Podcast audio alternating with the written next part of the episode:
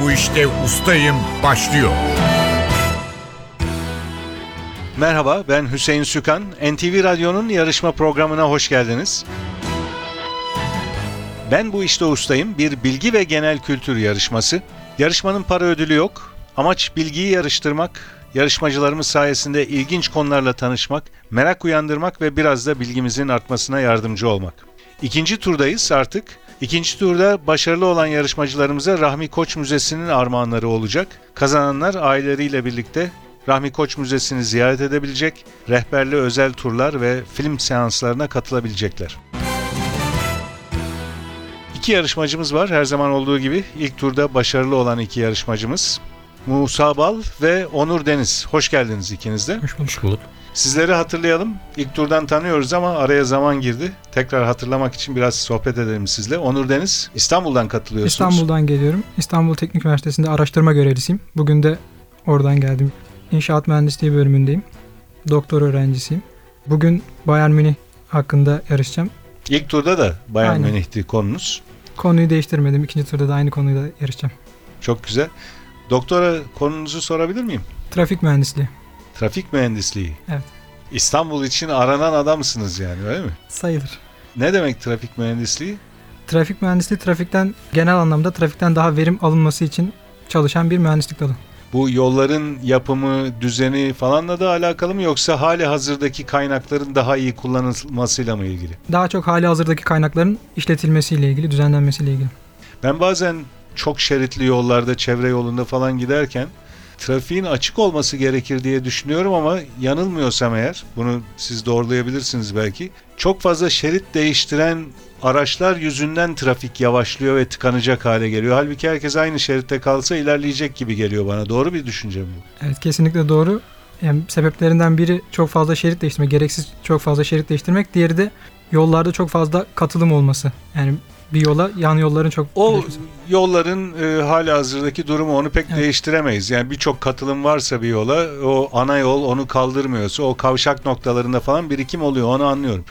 Ama arabaların kümelenmesi ve şerit değiştirme yüzünden yavaşlamalar trafiği yavaşlatıyor hatta tıkanma noktasına bile getiriyor. Evet. Bir noktadan sonra yine birdenbire bakıyorsunuz öne apaçık o noktayı geçtikten sonra. Bu doğru mu? Evet buna şok dalgası deniyor. Tıkanıklık bir noktadan sonra açılıyor diyorsunuz. O arkaya doğru tekrar tıkanmaya başlıyor tabii açılan araçlardan sonra. Evet. Yani giderek arkaya doğru yayılıyor tıkanıklık. Evet bir hızlı şerit var. Ortada daha ya- yavaş, orta hızda gidenlerin şeridi var. Bir de en yavaş olanların şeridi Aynen. var. En yavaş olan şeritte bulunanlar zaten eğer çıkacaklarsa o yoldan orada gidip oradan çıkıyorlar. Evet. Fakat ben çevre yollarında görüyorum üstteki levhalarda diyor ki e, mesela Maltepe diyor üstünde. Şimdi o hızlı şeritte oluyor. Orta şeridin üstündeki levhada küçük yalı diyor mesela. Maltepe'den bir önceki orada git anlamına geliyor. Dolayısıyla hızlı gitmek isteyen biri Maltepe şeridine giderse o da bir sorun oluyor. Yani eğer levha varsa o zaman hızlı gitmek için hızlı şeride geçmek gerekmiyor. Şeridinde kalıp ulaşacağın yere gitmek daha doğru bir. Kesinlikle katılıyorum. Öyle mi? Do- Evet. doğru mu anlıyorum? Evet, ya o evet. levhalar öyle. Ama Evet. levha yoksa o zaman her zaman bildiğimiz gibi en soldaki şerit hızlı şerit, orta Aynen. şerit, yavaş şerit diye düşünebiliriz. Kesinlikle. Ama bir kentin çevre yollarında levhalar varsa o levhanın işaret ettiği şeritte kalmak trafik açısından, trafiğin akışı açısından daha iyi bir şey galiba. Kesinlikle. Ben iyi biliyormuşum bu işi. evet, trafik büyük dert tabii. Hele büyük kentlerde İstanbul gibi. Ama Ankara'da, İzmir'de de öyle yanılmıyorsam. Adana'da da öyle. Peki teşekkürler. Siz Bayern Münih konusunu seçtiniz yine. İlk turda da Bayern Münih konusunda yarışmıştınız. Ve sizle başlayacağız biraz sonra. Ama diğer yarışmacımızı da hatırlayalım. Musa Bal. Evet. Hoş geldiniz. Hoş bulduk tekrar. Siz de konuyu değiştirmeyen bir yarışmacımızsınız. İlk Evet. turda yabancı sinema. Şimdi bugün de yabancı sinema sorularını yönelteceğiz size. Hatırlayalım biraz sizi. Adana doğumluyum. 5 Ocak 94'te. 5 Ocak ayrıca Adana'nın kurtuluş günü. İlkokulu Adana'da tamamladım. Daha sonra lise öğrenimi için İstanbul'a geldim. Geçtiğimiz yıl Galatasaray'dan mezun oldum. Bu yıl özel bir üniversitenin tıp fakültesinin hazırlık sınıfını bitirdim. Önümüzdeki yıl başlayacağım inşallah. Çok güzel, başarılar. Biz hatırlıyorum ilk turda tanışırken Galatasaray Lisesi tarihi ilgi alanlarınızdan biri diye başvuru formunuzda görmüştüm. Ondan biraz bahsettik. Evet. Bu sefer de şunu ekleyeyim. Galatasaray Lisesi Kültür ve Sanat Festivali var. 28.si olacak bu sene. Yakın zamanda başlayacak 9-12 Haziran tarihleri arasında. Her zaman olduğu gibi halka açık ve ücretsiz yine. Bir süre devam ediyor galiba değil mi? Yoksa sadece 9-12 Haziran. 9-12 Haziran tarihleri arasında. Evet. Ücretsiz. Herkes katılabiliyor. Evet halka açık her zaman olduğu gibi. Siz yabancı sinemayı seçmiştiniz ilk turda ve başarılı oldunuz. İkinci tura kaldınız. İkinci turda da şimdi yabancı sinema yine konunuz. Evet. Biraz sonra sizi ustalık alanındaki sorular için mikrofona alacağız. Ama yarışmaya Onur Deniz'le başlıyoruz. Kuralları hatırlatıyorum. Yarışmacılar hem kendi seçtikleri, usta oldukları bir konudaki soruları hem de genel kültür sorularını yanıtlıyorlar yarışmamızda. Zamana karşı yarışıyorlar. Her bölümde ikişer dakika gibi kısa bir süreleri var. İki dakikada mümkün olduğu kadar çok doğru yanıt vermeye çalışıyorlar. Verdikleri doğru yanıt kadar da puan alıyorlar.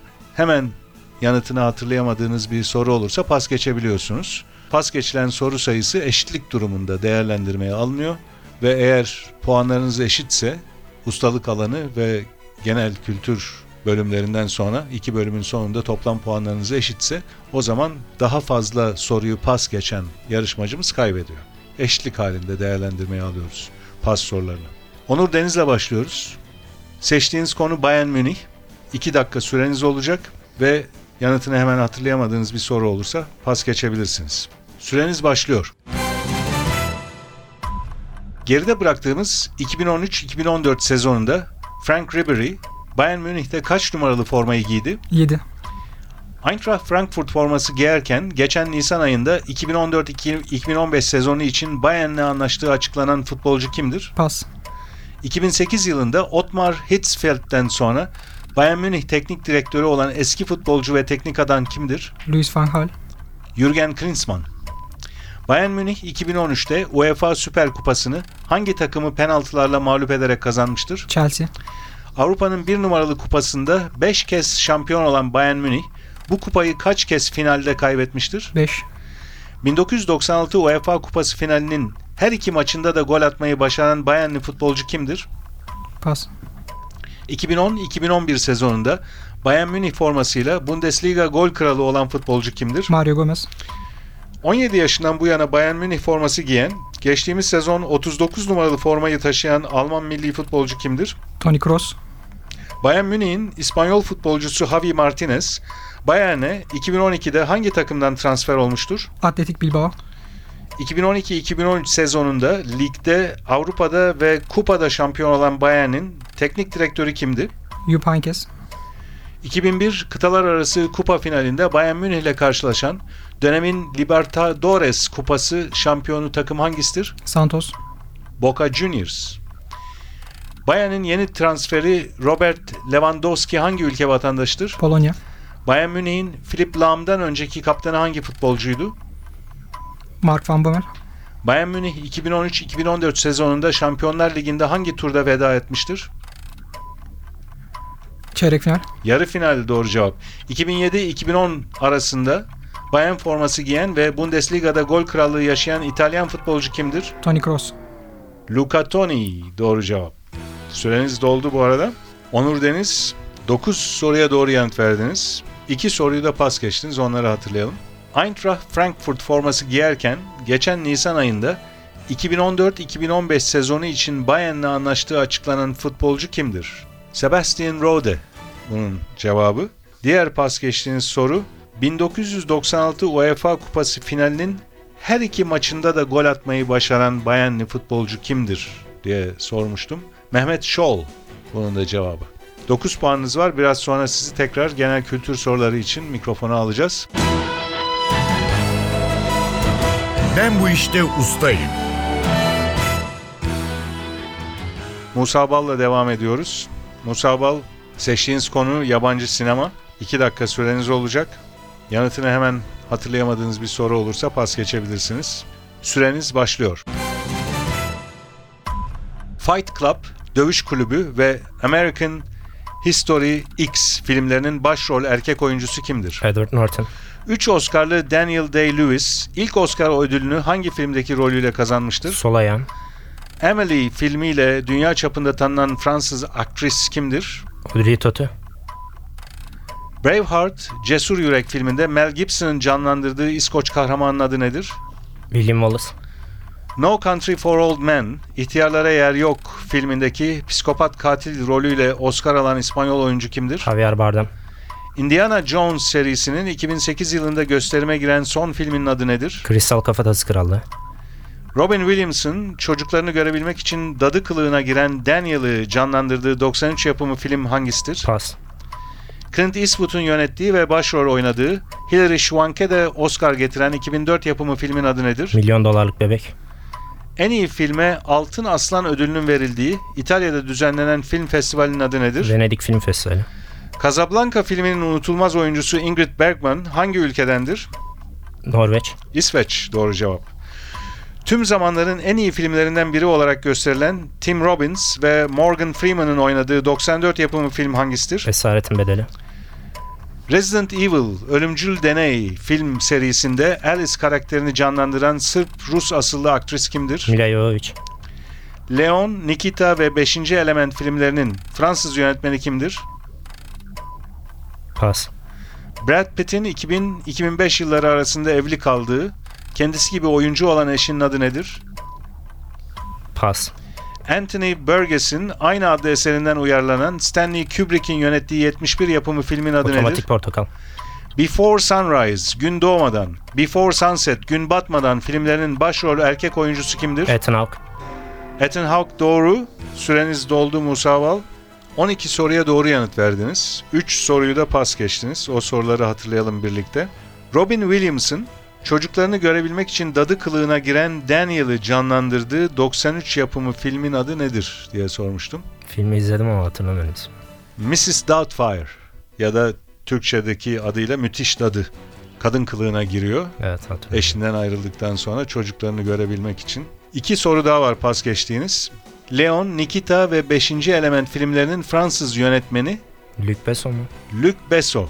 Şimdi hatırlıyorsunuz. Evet. Doğru cevap Luc Besson. Ve son pas geçtiğiniz soru. Brad Pitt'in 2000-2005 yılları arasında evli kaldığı, kendisi gibi oyuncu olan eski eşinin adı nedir? Jennifer Aniston. Jennifer Aniston. Doğru cevap. Onu da hatırladınız şimdi. 12 puanınız var. Ustalık alanından biraz sonra sizi genel kültür soruları için yeniden mikrofona alacağız.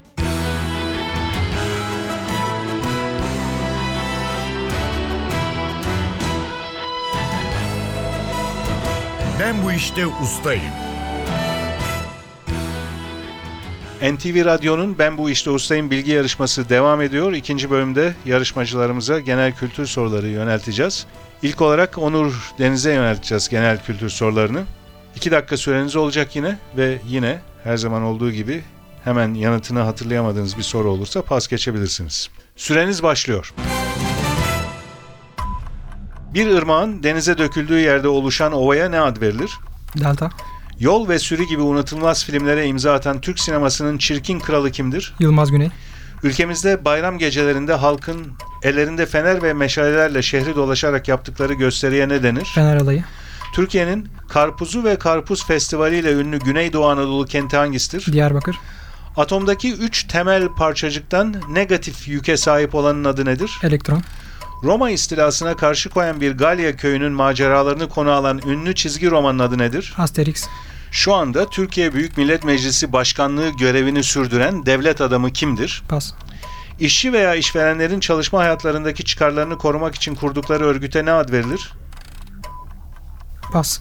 En ünlü eserlerinden biri Dört Mevsim Konçertosu olan İtalyan besteci kimdir? Antonio Vivaldi. Yerküre üzerine çizildiği varsayılan ekvatora paralel çemberlerden her birine ne ad verilir? Pas. Prenses Diana 1997'de hangi şehirde geçirdiği trafik kazası sonucu hayatını kaybetmiştir? Paris. Karayolları Genel Müdürlüğü hangi bakanlığa bağlıdır? Bayındırlık. Ulaştırma Bakanlığı. Bira yapmak için çimlendirilip kurutularak hazırlanmış arpaya ne ad verilir? Malt. Akdeniz'le Kızıldeniz'i birbirine bağlayan kanal hangisidir? Süveyş. Askerlikte albayla tüm general arasında bulunan rütbe hangisidir? Pas. Eş anlamlısı müzmin olan bir hastalığın uzun süre devam etmesi durumuna ne denir? Kronik. Toprak altına gömülerek saklanmış hazine veya değerli şeylere ne ad verilir? Define. Suçun açıklamasını yapan, suçlu davranışının nedenlerini inceleyen bilim dalı hangisidir? Kriminoloji. Türkçe açılımı Kuzey Atlantik Anlaşması örgütü olan kuruluşun kısa adı nedir? NATO. Sinemada Ömer Şerif tarafından canlandırılan Boris Pasternak'ın unutulmaz roman kahramanının adı nedir? Pas. Pas geçtiğiniz son soruyu gong çalarken süreniz doldu Onur Deniz. 14 soruya doğru yanıt verdiniz. 5 soruyu da pas geçtiniz. Tam gong çalarken sorduğum soruyu da pas geçtiniz. Sinemada Ömer Şerif tarafından canlandırılan Boris Pasternak'ın unutulmaz roman kahramanının adı nedir diye sormuştum. Doktor Jivago bu sorunun doğru cevabı. Diğer pas geçtiğiniz sorulara da göz atalım. Askerlikte albayla tüm general arasında bulunan rütbe Tu general, yer küre üzerinde çizildiği varsayılan ekvatora paralel çemberlerden her birine ne ad verilir? Ekvatora paralel, paraleller bir adı da enlem. Bu sorunun da cevabı. İki soru daha var, onlara da bakalım. İşçi veya işverenlerin çalışma hayatlarındaki çıkarlarını korumak için kurdukları örgüte ne ad verilir? Sendika. Sendika. Şu anda Türkiye Büyük Millet Meclisi Başkanlığı görevini sürdüren devlet adamı kimdir? Cemil Çiçek. Doğru cevap. 14 puan topladınız genel kültür bölümünde. İlk bölümden ustalık alanınızdan 9 puanınız vardı. Toplam 23 puanınız var. Ben bu işte ustayım. Musa Bal'la devam ediyoruz. Genel kültür soruları için Musa Bal geliyor mikrofona. 2 dakika süreniz olacak ve hemen yanıtını hatırlayamadığınız bir soru olursa pas geçebilirsiniz hatırlatıyorum. Süreniz başlıyor. Sanat Güneşi lakabıyla anılan Türk sanat müziği sanatçısı kimdir? Zeki Müren. Amerika Birleşik Devletleri'nin karadan güney komşusu olan ülke hangisidir? Meksika.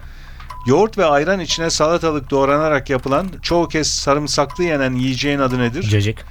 Yılmaz Erdoğan'ın yazdığı ve Mükremin Çıtır karakterini canlandırdığı unutulmaz komedi dizisinin adı nedir? Bir demet tiyatro. Altın, gümüş veya diğer değerli madenlerin eritilerek kalıba dökülmüş çubuk biçimine ne denir? Pas. Sürgü kolunun hareketiyle değişik yükseklikte seslerin elde edildiği nefesli çalgının adı nedir? Pas. 2007'de bir suikast sonucu öldürülen Agos gazetesi genel yayın yönetmeni kimdir? Hrant Dink. Geleneksel Türk evleriyle ünlü Beypazarı ilçesi hangi ile bağlıdır? Ankara. Sinema ve tiyatrolara sinema ve tiyatrolarda ara verildiğinde izleyicilerin dinlenme için çıktıkları salona ne ad verilir? Lobi. Fuaye doğru cevap. Dünyanın yedi harikası arasında yer alan Artemis Tapınağı'nın kalıntıları hangi ilimiz sınırları içindedir? Antalya. İzmir doğru cevap. Eşleri kardeş olan erkekler birbirlerinin neyi olurlar? Bacanak. Eski Beşiktaşlı futbolcu ve teknik direktör Mehmet Özdilek'in futbolculuk yıllarındaki lakabı nedir? Şifo. Nüfus olaylarını istatistiki yöntemlerle inceleyen nüfus bilimde denen bilim dalı hangisidir? Pas. Dünyanın yolcu trafiği en yüksek havalimanlarından Heathrow Havalimanı hangi şehirdedir? Londra. Penguenler hangi kutupta yaşar? Güney. İçinde jeofizik ve meteoroloji laboratuvarları bulunan Boğaziçi Üniversitesi'nin Deprem Araştırma Enstitüsü'nün adı nedir? Kandilli Hastanesi. İnce yufka biçiminde kurutulmuş meyve ezmesine ne ad verilir? Pas. 1972'de Oğuz Aral'ın kurduğu rekor satış rakamlarıyla Türk mizahına damgasını vurmuş mizah dergisi hangisidir? Leman. Gırgır olacaktı bu sorunun cevabı. 1972'de Oğuz Aral'ın kurduğu ve rekor satış rakamlarıyla Türk mizahına damgasını vurmuş mizah dergisi Gırgır. Süreniz doldu Musa Bal. 11 genel kültür sorusuna doğru yanıt verdiniz. 4 soruyu da pas geçtiniz. Onları hatırlayalım. Altın, gümüş veya diğer değerli madenlerin eritilerek bir kalıba dökülmüş çubuk biçimine ne denir diye sormuştum. Bu sorunun cevabı külçe. Külçe altın dediğimiz gibi. Bir başka pas geçtiğiniz soru sürgü kolunun hareketiyle değişik yükseklikte seslerin elde edildiği nefesli çalgının adı nedir diye sormuştum. Trombon gelmedi aklınıza. İki soru daha var pas geçtiğiniz. Nüfus olaylarını istatistiki yöntemlerle inceleyen nüfus bilim de denen bilim dalı hangisidir? Demografi. Ve son pas geçtiğiniz soru. İnce yufka biçiminde kurutulmuş meyve ezmesine ne ad verilir? Pestil. 11 puan topladınız genel kültür alanında. Ustalık alanınız yabancı sinemadan 12 puanınız vardı. Toplam puanınız 23. Rakibiniz Onur Deniz de 9 puan toplamıştı ustalık alanında. Sizden daha az toplamıştı ustalık alanında. Fakat genel kültürde daha fazla puan topladı. 14 puan topladı. Toplam 23. Puanlarınız eşit. Onur Deniz ve Musa Bal puanlarınız eşit. Çok az rastladığımız bir durum bu. Daha da az rastladığımız bir durum ise pas geçtiğiniz soru sayısı da eşit. İkiniz de toplamda 7'şer soruyu pas geçtiniz. Dolayısıyla eşitliği de bozamadık iki bölüm sonunda. O yüzden çok uygulamadığımız bir başka kuralı uygulayacağız şimdi. Sizlere aynı soruları yönelteceğim. Genel kültür soruları yönelteceğim. Bir dakika süreniz olacak. Bu bir dakikada mümkün olduğu kadar çok soruya doğru yanıt vermeye çalışacaksınız. 15 sorumuz var. 15 sorunun kaçına cevap verirseniz puanınız da o kadar olacak ama bir dakikada süreniz var. Yani fazla düşünmeden cevap vermeniz lazım. Ve aynı soruları yönelteceğimiz için her ikinize de sizleri teker teker yarıştıracağız. Dolayısıyla bir yarışmacımıza soru sorarken öbür yarışmacımız o soruları duyamayacak. Eşitliği bozmak için soracağımız genel kültür sorularına Onur Deniz'le başlıyoruz. Bir dakika süreniz olacak ve süre önemli olduğu için pas geçme hakkını da burada kullanabilirsiniz. Bir dakika süreniz başlıyor. Barış Manço'nun müze haline getirilen evi İstanbul'un Kadıköy ilçesinin hangi ünlü semtindedir? Moda. 1981'den 1996'ya kadar Prenses Diana ile evli kalan İngiltere Veliaht Prensi kimdir? Williams. Charles, Prens Charles. Deniz, göl ve ırmakların kıyılara yakın yerlerinde ağ ve kazıklarla oluşturulan büyük balık avlama yerine ne ad verilir? Dalyan. Artvin'in Hopa ilçesine çok yakın bir konumda bulunan Batum kenti hangi ülkededir? Gürcistan. Müslümanların Mekke'den Medine'ye hicret ettiği ve hicri takvimin başlangıcı kabul edilen yıl kaçtır? Pas. Diğer bir adı da kara humma olan sindirim sistemi hastalığı hangisidir? Pas. Sonucunda büyük göç hareketlerinin yaşandığı 1877-78 Osmanlı-Rus Savaşı tarihte hangi adla bilinir? Pas. Dünyanın en ünlü tenörlerinden biri olan 2007'de 71 yaşında hayata veda eden İtalyan sanatçı kimdir? Pavarotti. Pavarotti doğru cevap. Süreniz doldu. Onur Deniz 4 soruya doğru yanıt verdiniz. 3 soruyu pas geçtiniz. O soruları hatırlayalım. Müslümanların Mekke'den Medine'ye hicret ettiği ve hicri takvimin başlangıcı kabul edilen yıl kaçtır? Demiştim 622 yılında hicret ettiler ve hicri takvimin başlangıcı olarak kabul edilen yıl 622. Diğer bir adı kara humma olan sindirim sistemi hastalığı hangisidir diye sormuştum. Kara humma tifo. Tifo diye biliniyor daha genel olarak.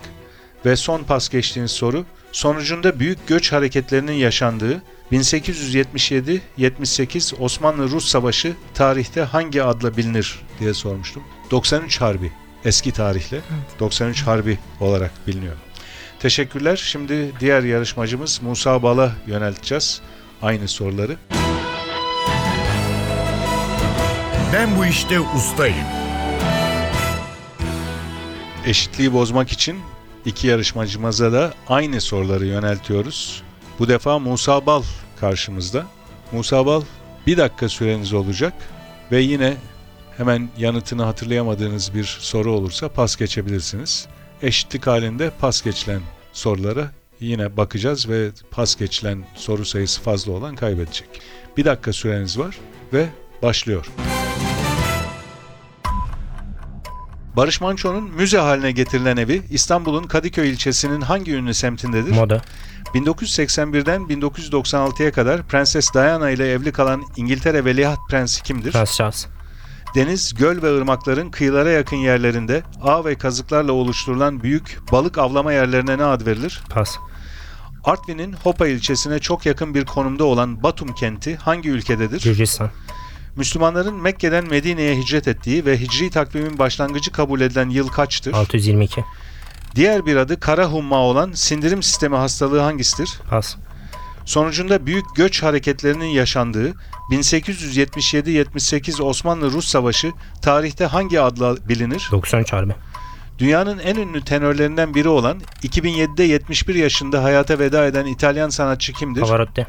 Büyük Britanya adası ile Fransa arasındaki denizin ve tünelin ortak adı nedir? Maaş. Manş doğru cevap. Musa Bal 7 soruya doğru yanıt verdiniz. 2 soruyu pas geçtiniz. O soruları hatırlayalım. Deniz, göl ve ırmakların kıyılara yakın yerlerinde ağ ve kazıklarla oluşturulan büyük balık avlama yerine ne ad verilir? Dalyan? Dalyan doğru cevap. Diğer pas geçtiğiniz soru ise kara humma. Diğer adı kara humma olan sindirim sistemi hastalığı hangisidir diye sormuştum. Ülser falan mı? Tifo. Tifo. Tifo doğru cevap. 7 puanınız var. Bu bölümde son bölümde beraberliği bozmak için her ikinize de aynı soruları sorduk. Siz 7 soruya doğru yanıt verdiniz Musa Bal. Rakibiniz Onur Deniz 4 soruya doğru yanıt verdi. Bu durumda ender rastladığımız bir durumla karşı karşıyaydık. Yarışmanın ilk iki bölümünü, normal bölümünü ikiniz de 23 puanla kapattınız. O eşitliği bozmak için pas sorularına baktık. Pas geçilen soru sayısı da eşitti. İkinize de birer dakika ek süre verip yeni genel kültür soruları sorduk. Aynı soruları sorduk birbirinizin duymayacağı ortamlarda. Ee, Musa Bal siz 7 soruya doğru yanıt verdiniz. Onur Deniz siz de 4 soruya doğru yanıt verdiniz. Bu yarışmanın sonucunda Musa Bal bu turun kazananı oluyor. Fakat çok enteresan, çok rastlamadığımız türden bir yarışma oldu. İkiniz de çok iyi yarıştınız Teşekkürler. ve son ana kadar eşitliği korudunuz. Çok teşekkürler ikinize de yarıştığınız için Teşekkür ve Musa Bal'la bir sonraki turda devam edeceğiz. NTV Radyo'nun bilgi ve genel kültür yarışması Ben Bu İşte Ustayım burada sona eriyor. Bir sonraki bölümde tekrar birlikte olmak üzere stüdyo yapım görevlisi Ufuk Tangel, soruları hazırlayan Fatih Işıdı, program müdürümüz Safiye Kılıç adına ben Hüseyin Sükan, hepinize iyi günler diliyorum. Hoşçakalın.